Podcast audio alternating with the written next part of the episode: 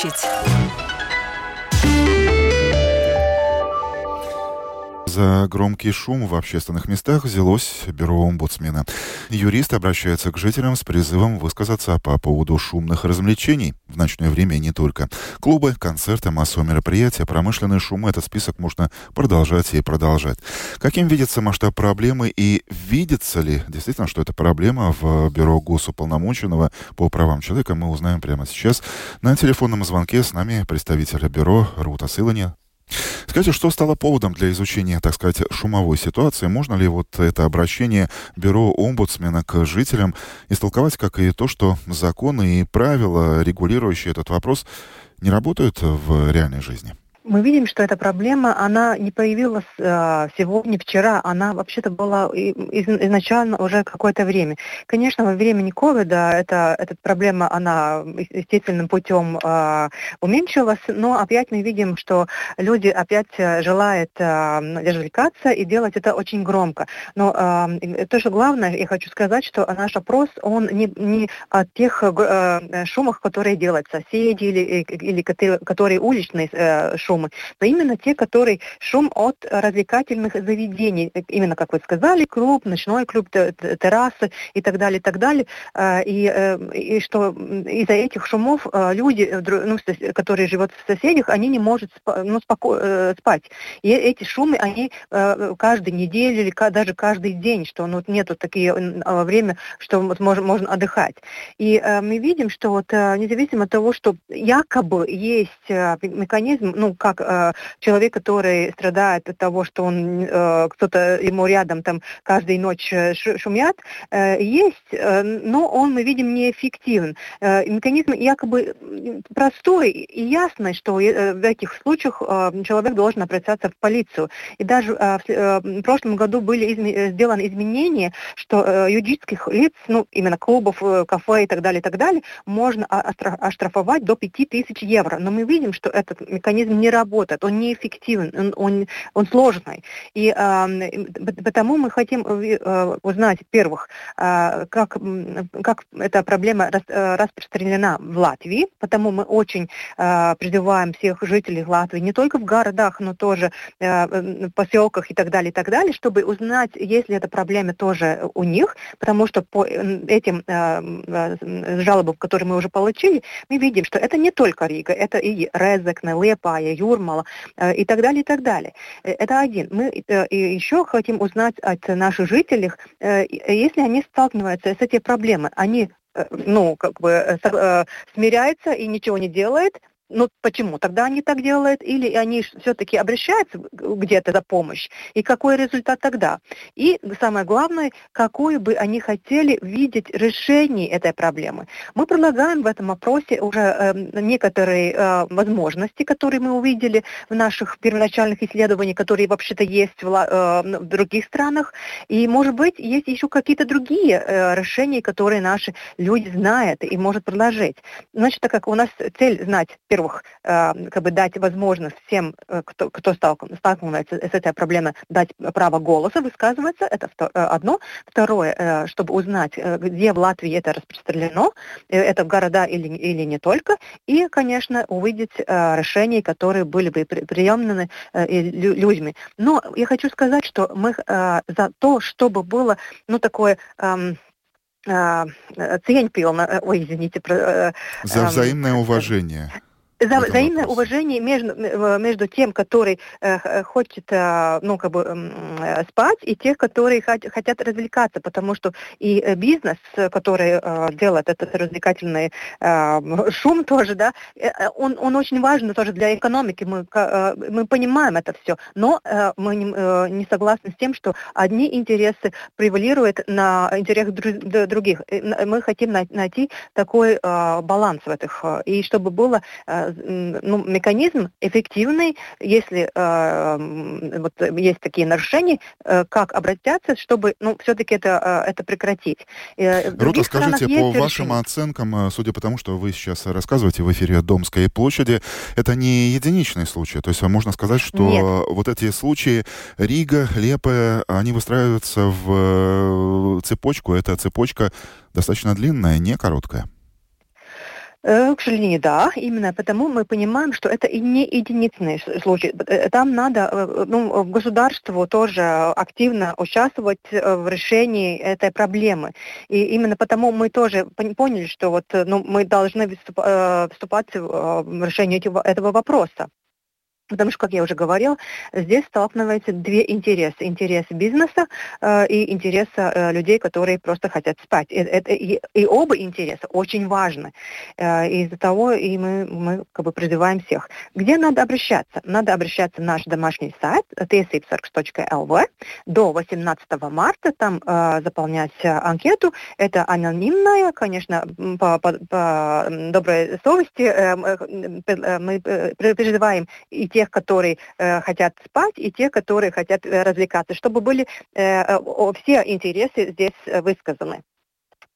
Ну что ж, большое спасибо, и я надеюсь, до встречи после того, как ваши коллеги, юристы, вынесут корректное решение по этому поводу. Во-первых, измерят масштаб проблемы, во-вторых, вынесут конкретный вердикт. Что это, единичный случай или это действительно система, которая, которая не работает и которая нуждается в исправлении. Большое спасибо за ваш эмоциональный и неравнодушный комментарий. Доброго дня, госпожа Сыланя. Спасибо вам, спасибо всем. Рута Сыланя, представитель бюро омбудсмена об интересе госуполномоченного к проблеме громких ночных шумов, которые продолжает мешать спать и жить многим, как отметила наша собеседница.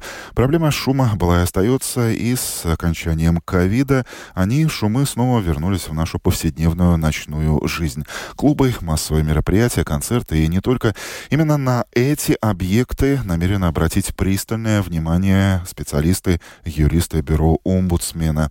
Механизмы есть, как говорит Сыланя, Э, есть законы, есть правила, есть муниципальная полиция.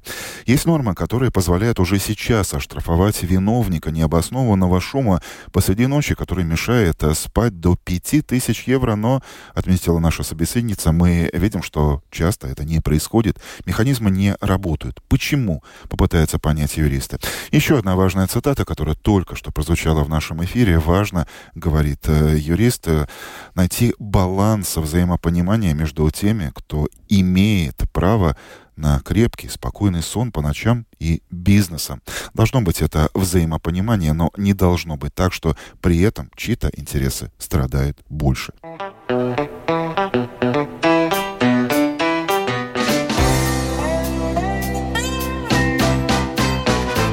любовь сама летит к тебе навстречу И по ночам плывут раскрашенные сны шагаешь так красиво и беспечно, Не ведая того, по краешку весны.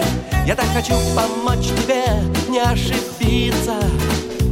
Я не боюсь казаться странным и смешным.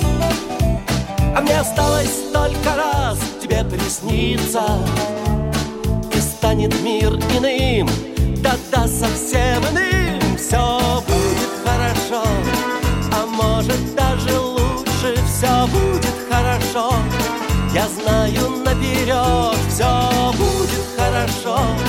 Я твой счастливый случай, все будет хорошо. А не наоборот.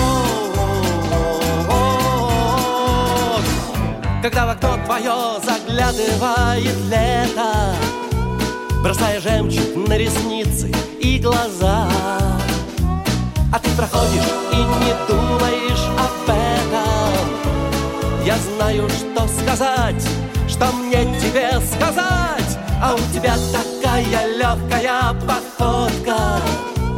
Весь мир любуется тобой в который раз. А я пою, и мне не завидно нисколько. Я знаю, что у нас, все знают, что у нас все будет хорошо а мне того и надо, все будет хорошо. Ну что сказать еще, все будет хорошо. Когда мы будем рядом, все будет хорошо. Все будет хорошо.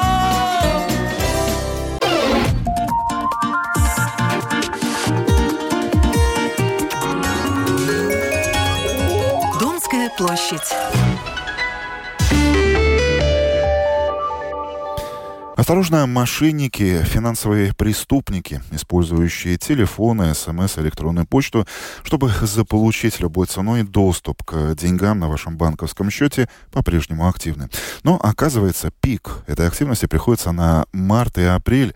С чем это связано? Кто и как пытается быть на шаг впереди чрезмерно услужливых псевдобанковских клерков или думающих о душе и завещании несуществующих миллионов якобы банкиров и совсем не магнатов. Поговорим прямо сейчас с э, советником Ассоциации финансовой отрасли Латвии на телефонной связи с нами Лайма Летеня. Итак, к ежегодной подаче годовых налоговых деклараций готовятся не только неполные 2 миллиона жителей Латвии, но, как я понимаю, и многочисленные финансовые преступники из-за границы.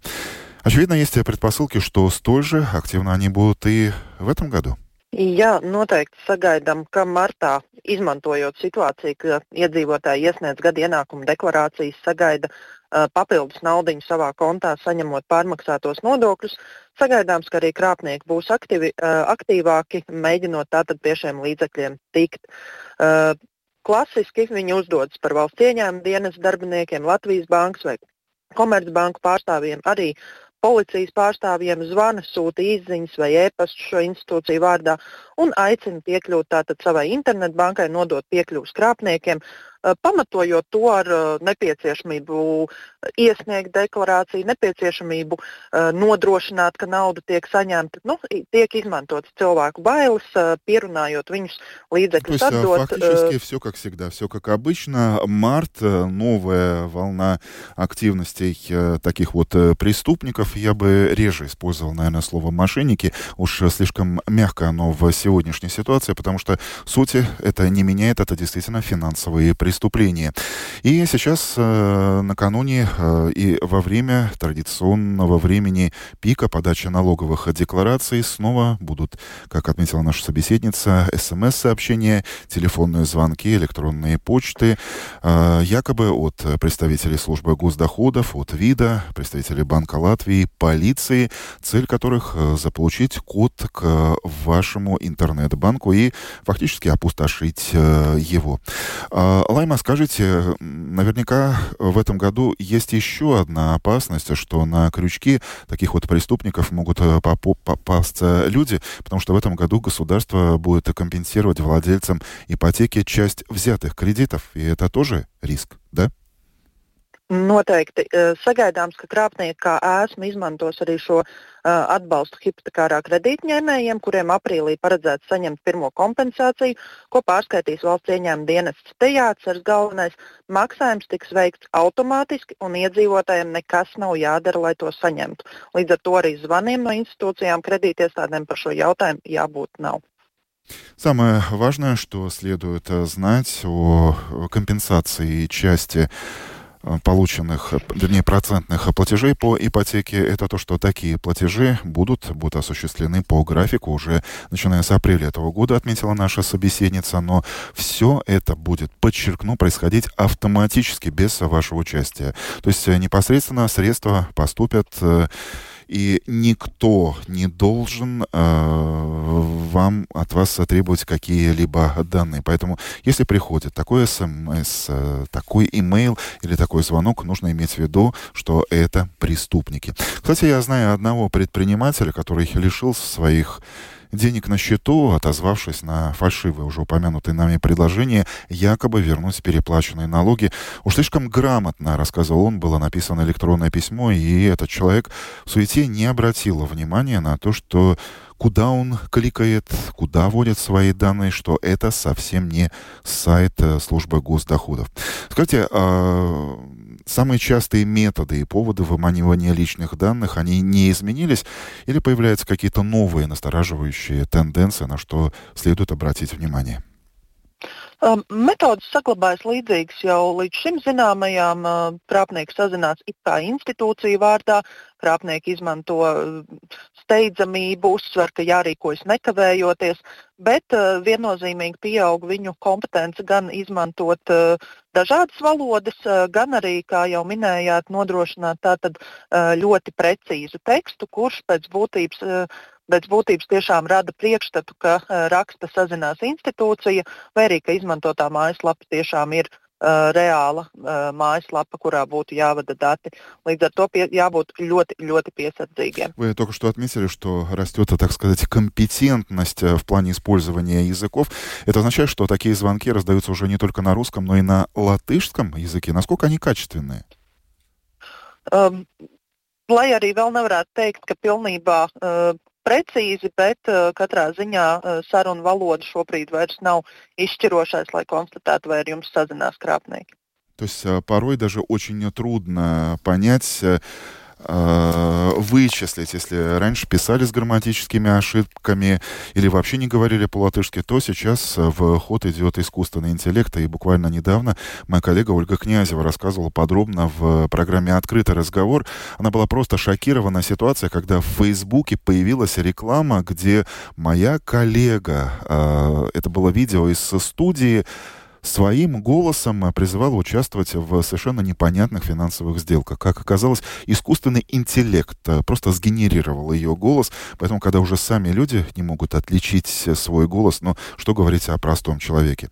Ну, что не неделя, то новая история об обманутых людях, впечатляющих суммах, которые у них э, со счета забрали преступники. Скажите, все ли так безнадежно? Какие шаги предприняты, чтобы предупредить такие ситуации и свести вероятность э, потери денег к минимуму? Можете сказать, что позитив все-таки есть в этой ситуации? Есть что-то хорошее? Viennozīmīgi jārēķinās, ka uh, attiecīgā krāpniecība nav kāds neliels noziedzīgs grupējums, kaut kas neliels, uh, tāds ikdienišķs. Uh, šī noteikti ir organizētā noziedzība ar uh, lieliem resursiem, lielām iespējām arī uh, arī darboties. Bet sadarbībā gan valsts institūcijas, gan arī finanšu nozares pusē veltam ļoti lielu uzmanību. Resursus ar katru gadu ar vien vairāk.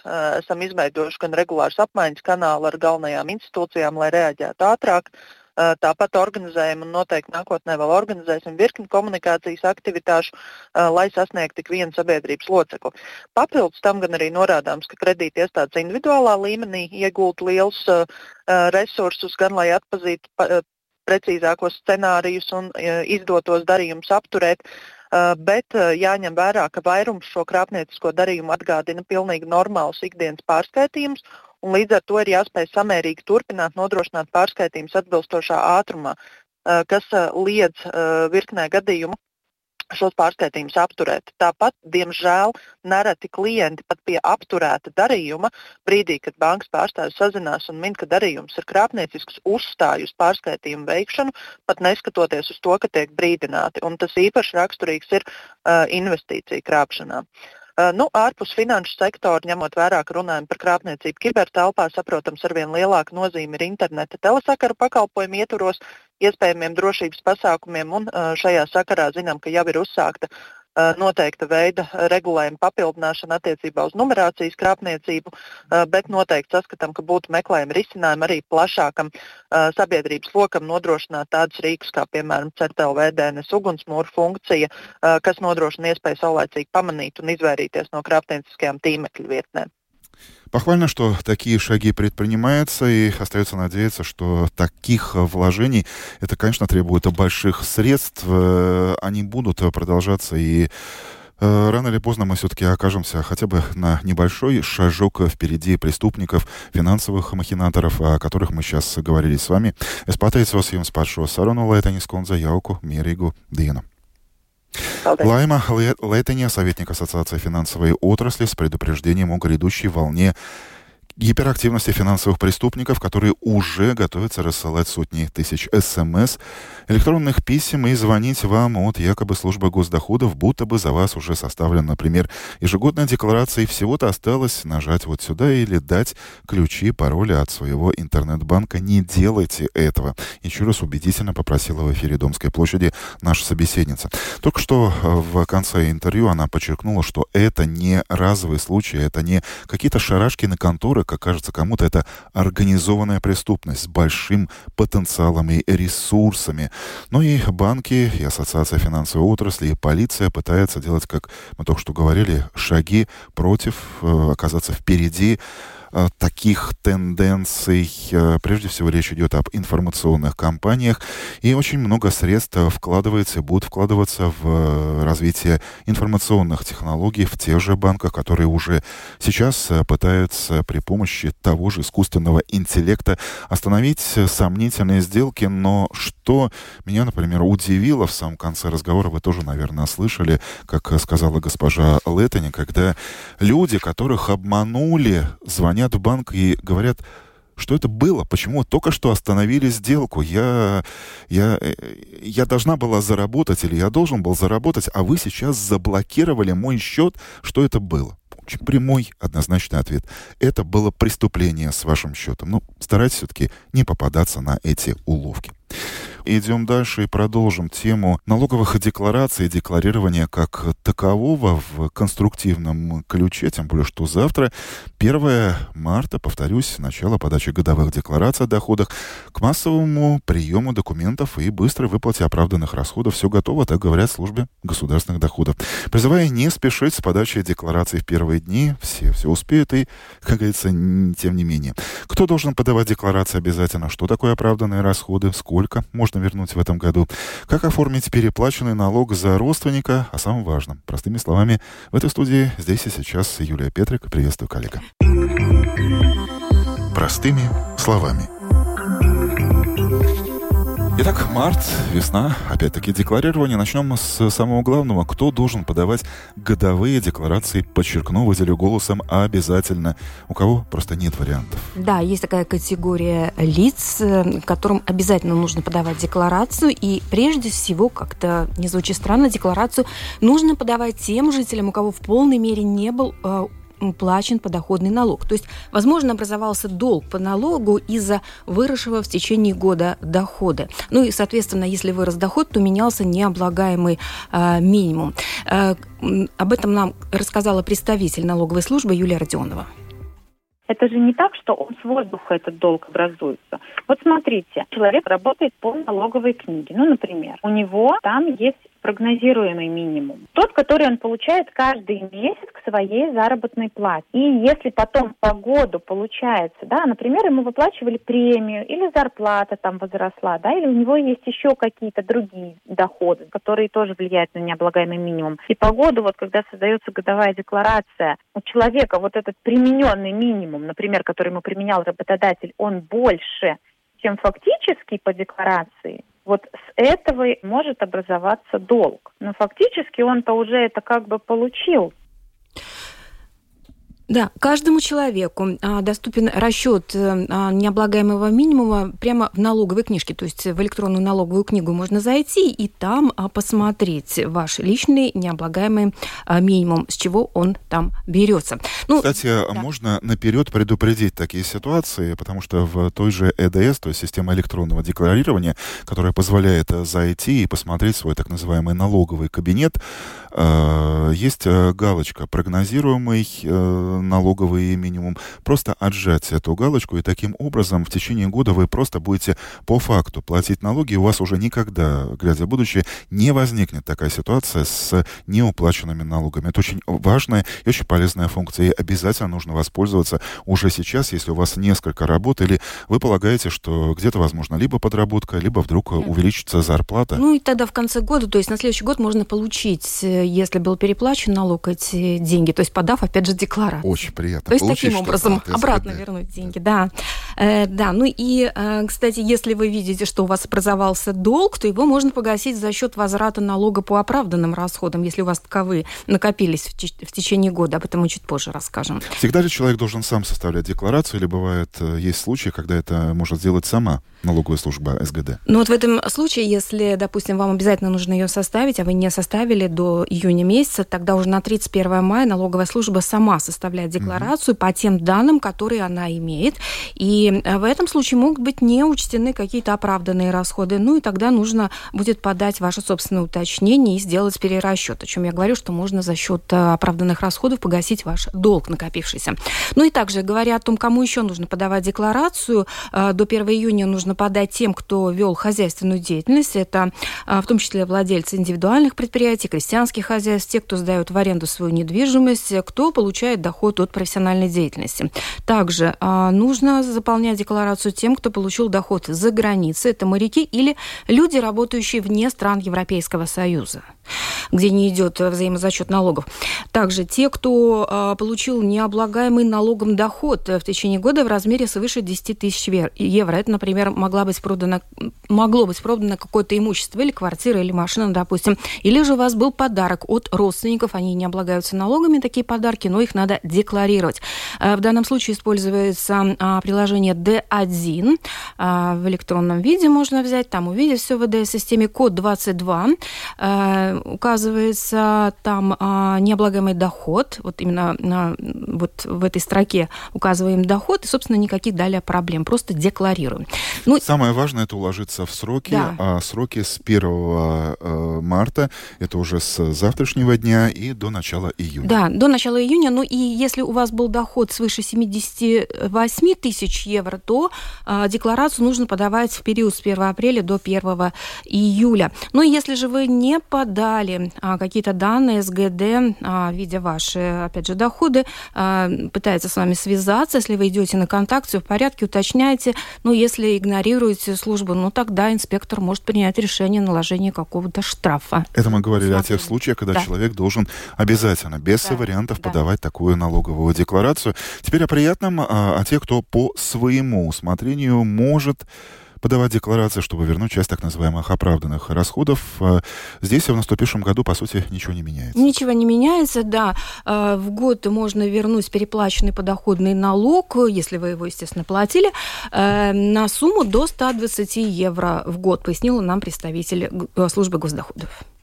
Максимальная сумма расходов на одного человека, с которой можно вернуть налог, это 600 евро. Даже если, например, у человека оправданные расходы 1000, он включает все их в декларацию, ну, сумма чеков, да, он включает тысячу, но максимально он получит с 600 евро 20%, что составляет 120 евро. Но опять же, если у вас были доходы, доходы а, по оправданным расходам, простите, расходы а, больше 600 евро, то оставшуюся сумму по переплаченному налогу можно будет перенести на следующий год, то есть получить при подаче декларации а, в 2025 году, и в течение трех лет это можно сделать, то есть вернуть переплаченный налог. Прозвучала фраза «оправданные расходы», несмотря на то, что эта система возвращения так называемых переплаченных налогов, оправданных расходов расходов существует уже не, несколько лет. А для многих эта фраза до сих пор звучит непонятно. Давай расскажем простыми словами об этом. Ну, то есть это если вы, а, допустим, в течение года а, пользовались какими-то услугами, например, медицины, учебы, и за а, эти услуги был уплачен налог, то есть в стоимость услуги входил налог, то вот этот вот налог мы можем вернуть. О каких услугах идет речь, нам напомнила представитель налоговой службы Юлия Родионова. Какие это расходы? Ну, самое популярное – это медицинские услуги, такие как стоматология, операция, манипуляции различные. Сюда не входят э, лекарства и медицинские товары. Дальше расходы на образование, высшее, профессиональное. Также кружки по интересам детям до 18 лет. Далее личные взносы в частные пенсионные фонды и оплата страхования жизни и здоровья. Но это идет как отдельная норма, которая вместе не может превышать 10% от общего годового облагаемого дохода. Она идет отдельной строчечкой да, в декларации и за это нельзя получить более 4 тысяч евро. И также могут быть э, пожертвования или взносы организациям с общественно полезным статусом. Здесь уже это входит в лимит 600 евро. Ну, здесь важный момент. Помнишь, в свое время шутили, была культовая фраза «кто не работает, тот не ест». Да? В данном случае, если мы говорим о налоговом декларировании, кто не работает, тот не получает оправданные расходы да. от службы госдоходов Латвии. Но можно при этом можно пользоваться этими услугами медицины и, там, допустим, образования, и у вас э, на следующий год, э, ну, если вы подаете э, на следующий год декларацию, если вы устраиваетесь на работу, тогда вы за это этот год вы можете а, вернуть этот С условием, налог. что вы сохраните да, все да. чеки. Конечно, да, ну сохраняйте, конечно. А ну и, как уже указ... указывает представитель налоговой службы, на сегодняшний день, кстати, многие учебные заведения или, опять же, лечебные учреждения автоматически высылают эту информацию. А, ну, как бы чеки уже в автоматическом режиме переходят в вашу декларацию таким вот образом. О родственниках за них тоже можно получить а... Э, часть их да. оправданных расходов. Да, любой человек может включить декларацию на чеки за своих ближайших родственников и получить возврат по налогу за них. И здесь неважно, работает родственник или нет. И вот в чем, собственно, плюс. Каких родственников можно включать? Супруги, потом бабушки, дедушки, родители, дети, внуки и сейчас еще также сестры и братья с первой или второй группой инвалидности. Здесь мы не смотрим, работает он, не работает, да, получает какой-то доход или не получает. Даже если человек, вот мама, работает и получает, но она отдает чеки дочери и говорит, приложив свою декларацию, это не запрещено. И тогда дочь за нее получит, здесь смотрим наличие родства. То есть если это моя мама или бабушка, неважно, получает она какие-то доходы или не получает, да, я имею право в свою декларацию включить ее расходы, но тогда уже денежку получу я, ну и ей тогда уже отдам. Да, и так, с каждого родственника можно также получить максимально 120 евро по одной декларации, но если, э, допустим, мама подала свои чеки через декларацию дочери, то самостоятельно еще раз она уже не может подать декларацию, возмещение только единожды может быть. Да, ну и я также добавлю, что как узнать, поданы ли за вас чеки или нет э, каким-либо а, заведением лечебным или учебным. А, опять же, а вы это можете увидеть в своей декларации, если вы откроете, пояснила нам представитель налоговой службы.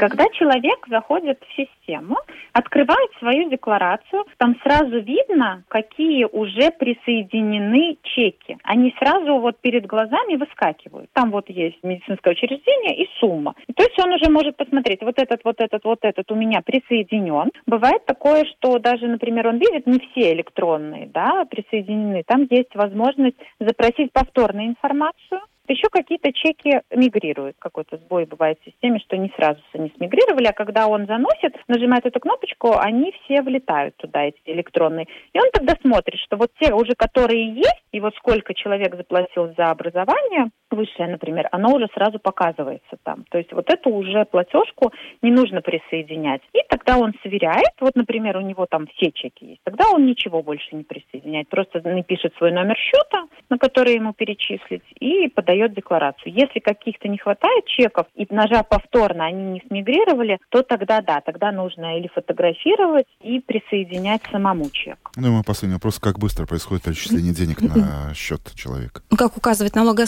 налоговая служба, чем а, правильнее вы составите корректнее декларацию, если не будет никаких дополнительных вопросов, тем быстрее вы получите деньги. Собственно, вот так. Э, чем В течение одного да? месяца реально ну, это и происходит. Март-весна декларирование доходов. Кто должен, а кто может это делать. Простыми словами сегодня рассказала Юлия Петрик. Спасибо, коллега.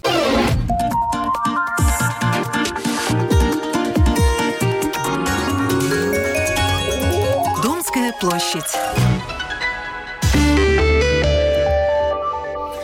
административно-территориальная реформа взять да отменить? Знак вопроса.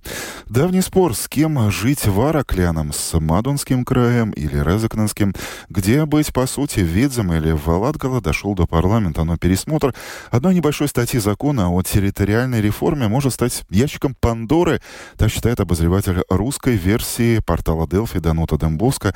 Она с нами на телефонной связи, и она утверждает, что сегодня это тема для политического блога этим утром. Политический блог с Данутой Дембовской. Итак, пересмотр закона об административно-территориальной реформе, как ящика Пандоры. По твоим оценкам, что из него может высыпаться, если он откроется? Ну, пока известно о том, что если закон откроют, то, скорее всего, будут рассмотрены два предложения. Во-первых, это предложение о разводе Марупа и Бабита, то есть по итогам административной реформы был создан единый Марупский край, а вчера Марупская дума решила, что она хочет развестись с Бабитой. Вот, соответственно, решение Марубской думы будет принесено, э, будет доставлено в Сейм. Второй вопрос, который сейчас обсуждается, это вопрос о том, что Елгава, город Елгова и Елговский край, соответственно, примыкающий к городу, наоборот, не хотят сходиться.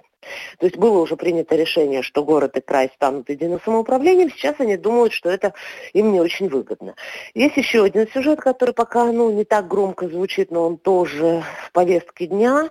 То есть Ропошский, Адашский край, это Пиерига, достаточно обеспеченное самоуправление, не могут поделить между собой Гарковна. То есть вот есть такое, вот есть еще есть маленькое самоуправление, маленький край, и вот они между собой не могут его поделить, и уже даже Рига говорит, ну раз не можете поделить, так мы себе возьмем. Вот. Ну, то есть все эти детали, вещи происходят на фоне вообще усугубления, ухудшения отношений между государственным самоуправлением, вернее, не столько ухудшения, сколько ситуация, когда финансовое положение самоуправления не очень хорошее, и э, впереди пересмотр системы финансового выравнивания самоуправления, и, соответственно, битва за ресурс между самоуправлениями становится жестче, потому что они, в общем-то, не равны. Мы понимаем, что Пиерига это, например, богатое самоуправление, а, скажем, Латгалия беднее, мы видим, в какой ситуации находятся и другие самоуправления в самых разных регионах, скажем, Тауси, которое вынуждено было уже перейти организовать для, для своих сотрудников четырехдневную рабочую неделю с урезанием зарплаты. Иными словами, ящик Пандоры открывается, и на местах, говорят, э, прежняя территориальная реформа, которая несколько сотен властей укрупнила до нескольких десятков краев, была политической. А если это так, э, то чего, по твоим оценкам, можно ожидать сейчас, когда во власти Союз зеленых и крестьян, так называемая сельская партия или партия многих местных начальников? Ну, сейчас у нас 43 самоуправления, э, вместо действительно сотни с лишним. Я бы, э, я бы сказала так. На самом деле Союз зеленых и крестьян, невзирая на то, что он ну, пять лет провел в оппозиции, до того, как в августе вернулся во власть, все равно довольно широко представлен в регионах. То есть на выборах в 2021 году у СЗК были не такие плохие результаты. Да. То есть я бы сказала, что для премьерского нового единства, которое сейчас партия номер один, такая большая и крупная, выборы в самоуправление всегда были менее успешны. То есть э, Союз зеленых крестьян, скажем, находящиеся в оппозиции национальное объединение, сохраняют позиции на местах. То есть национальное объединение, невзирая на то, что оно сейчас в оппозиции. То есть есть свои представители объединенного списка, которые в оппозиции и так далее. То есть здесь нужно понимать, что, ну скажем так, карта э, самоуправления, власти у самоуправления, она не совсем совпадает с результатами парламентских выборов, и это тоже усугубляет, скажем так, отношения между государственными и муниципальными властями. Э, естественно, школьная реформа, реформа сети школ, финансирование школ, которая сейчас, ну, скажем, мучительно внедряется, назовем это так, она, конечно, вскрыла очень многие проблемы самоуправления. Выяснилось, что школу мало объединить, надо доставлять детей в школу автобусами и так далее. Это тоже обострило ситуацию. То, что мы видим внутри правительства, ну, традиционно новое единство партия более городская, более центральная. Союз зеленых крестьян действительно больше опирается на регионы и, в общем-то, во многом высказывает возражения против этих реформ, и сейчас идут переговоры. То есть до выборов самоуправления остается очередных, остается год и три месяца с небольшим. То есть уже, невзирая на то, что мы еще даже не избрали Европарламент, уже чувствуется такое дыхание предвыборной кампании.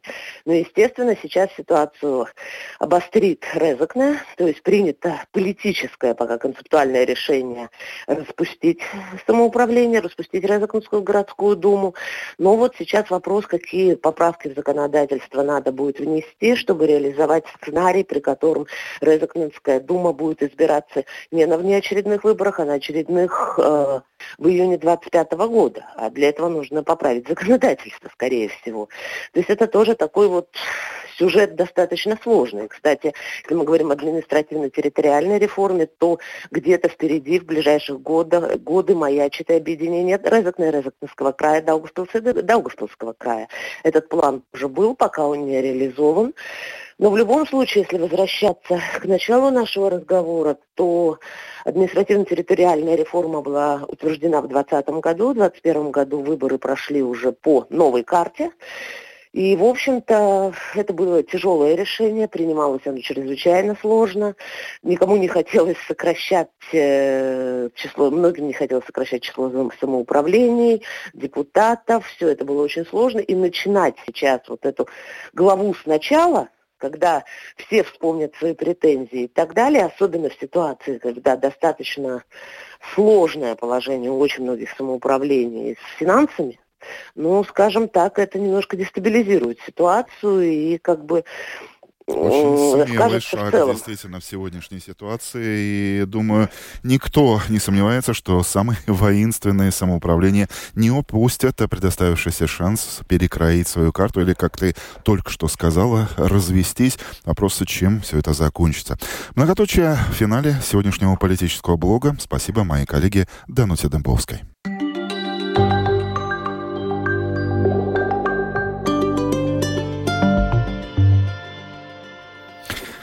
Дембовской. Лента Фейсбука буквально только что обратила мое внимание, что в природном парке Лиготной от зимней спячки проснулись барсуки. Тедди, так зовут героя фотографий легендарной медвежьей э, мамы Велги Витволы, пробудился от Лешки, как пишет она в социальной сети, в обычное для себя время в середине февраля, но только сегодня утром нашел силы стряхнуть лень и показаться во всей красе.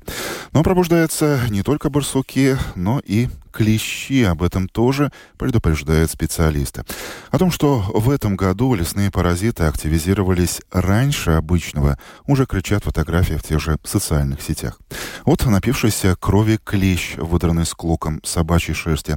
А вот печальная мордочка породистой кошки рядом с ползающим в спичечном коробке маленьким лесным кровососом. Плюс 5 градусов и выше – та температура, при которой клещи просыпаются от зимней спячки и начинают искать добычу. Им хочется есть, и они эту добычу находят. Предупреждают специалисты, советую быть внимательными во время лесных прогулок и соблюдать меры предосторожности уже сейчас, в конце февраля. Однако самая эффективная защита – это вакцинация, отмечает герой сюжета Людмила Пилип.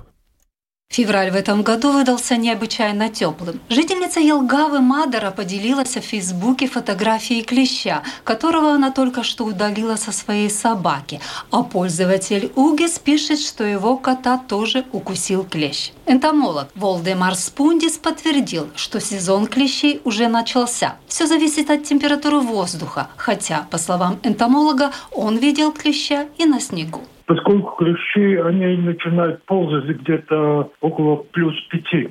Нагреется почва или там, особенно если солнышко погреет, тогда они очень активны уже. Не есть даже такая фотография, где клещ ползает по снегу. Волдемар Спунгис отметил, что в этом году зимние условия были благоприятными для клещей, поскольку снег покрывал землю довольно длительный период времени, и это помогало им выжить очень благоприятная не только для клещей, но и для всей живности.